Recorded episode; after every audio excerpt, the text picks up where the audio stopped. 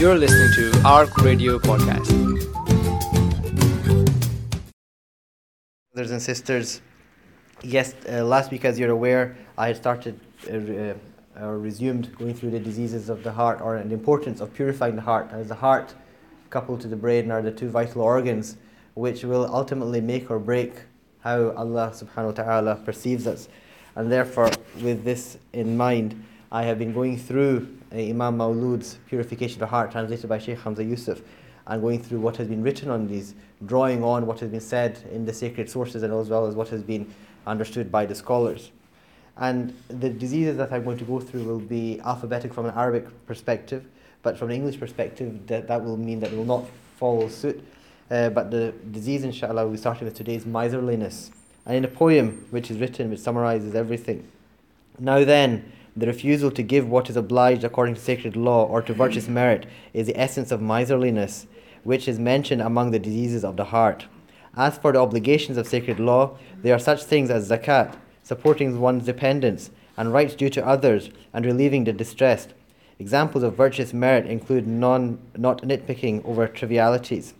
Avoiding this is even more important with respect to a neighbour, a relative, or a wealthy person or when hosting guests or concerning something in which such behavior is inappropriate, such as purchasing a burial shroud or a sacrificial animal, or purchasing something you intend to donate to the needy.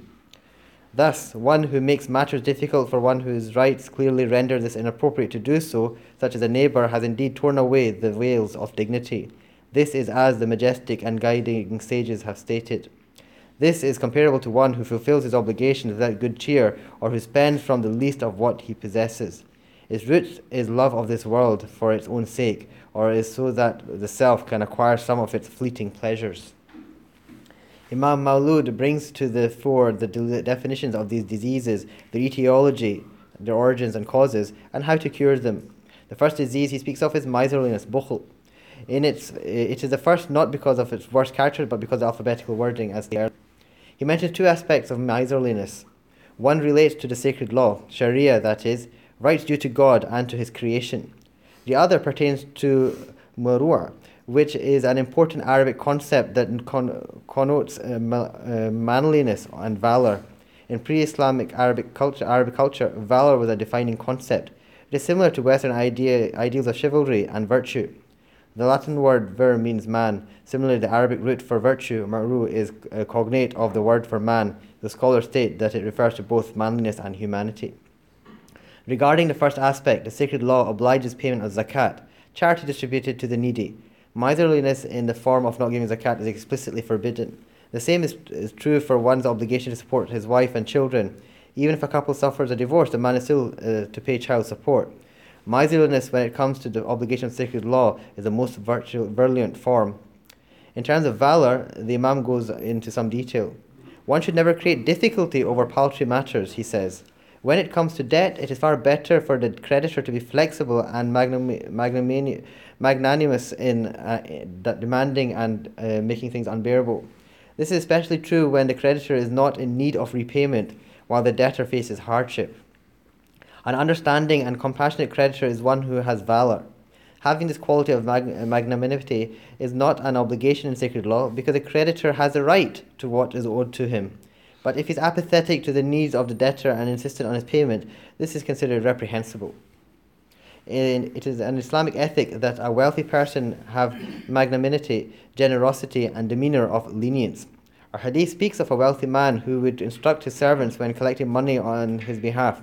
If the debtors do not have the means, uh, tell them that their debts are absolved. When this wealthy man died without any good deeds, save his, lar- his largesse with debtors, according to hadith, God said to his angels, This man was forgiving of people's transgressions against him, and I'm more worthy of forgiving the uh, transgressions. Therefore, I forgive him. When hosting guests, one should not be pernickety, says Imam Maulud. If a guest, for example, spills something on the carpet, the host should not display anger or, worse yet, scold the guest. It's far better uh, humanity and valor to make one's guest feel no consternation at all. The Imam mentions buying a funeral shroud, saying that there should be no haggling over the cost, for a funeral shroud should remind one of death and not worldly matters. Also, in buying livestock in order to give meat to the needy, one should not haggle over the price. This applies to purchasing other goods that are intended for charity as well. A person who doles out difficulty without uh, cause strips away the veils of dignity. This is what the wise guide, that is, the scholars, have said. It is equally regrettable when one discharges an obligation or fulfills a trust without good cheer. When paying charity, for example, one should smile and be humble, allowing the hand of the indigent to be above the givers. It is a privilege to be the position of to give charity and honor to fulfill a divine obligation. In Islam, it is anathema to give away to, in charity what is shoddy and inferior.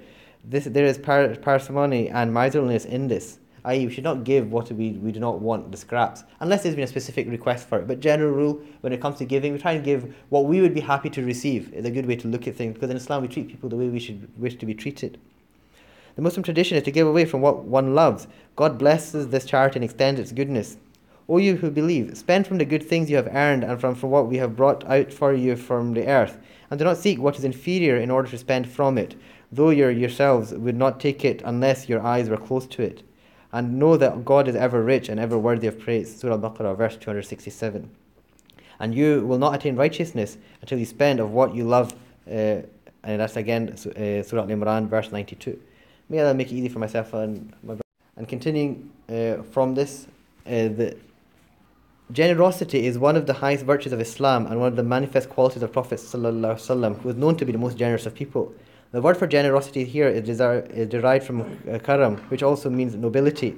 In fact, one of the most excellent names of Allah is Al Karim, the generous. It is better to be beyond the minimum of what the sacred law demands when giving char- charity. The gener- generosity is an expression of gratitude to God, who is the provider of all wealth and provision. The etiology of miserliness comes down to loving the fleeting stuff of this world. The miser clings to his wealth and hoards it up. The word for cling in Arabic is masak, which is derived from another Arabic word which means constipation.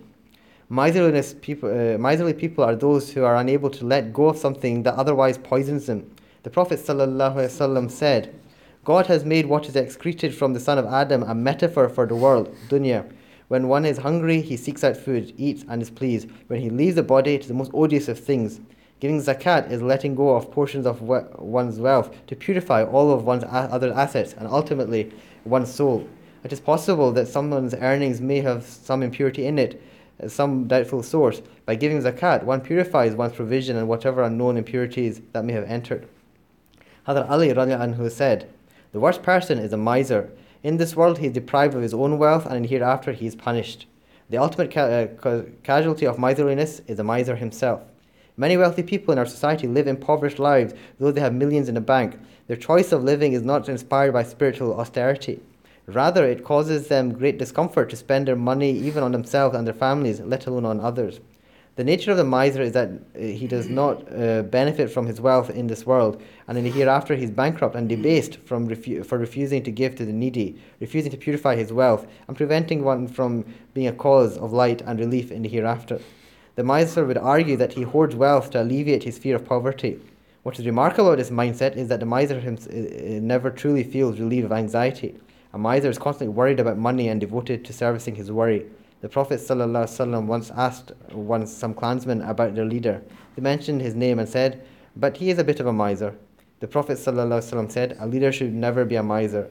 And then he added, Do you know of any disease that is worse than miserliness?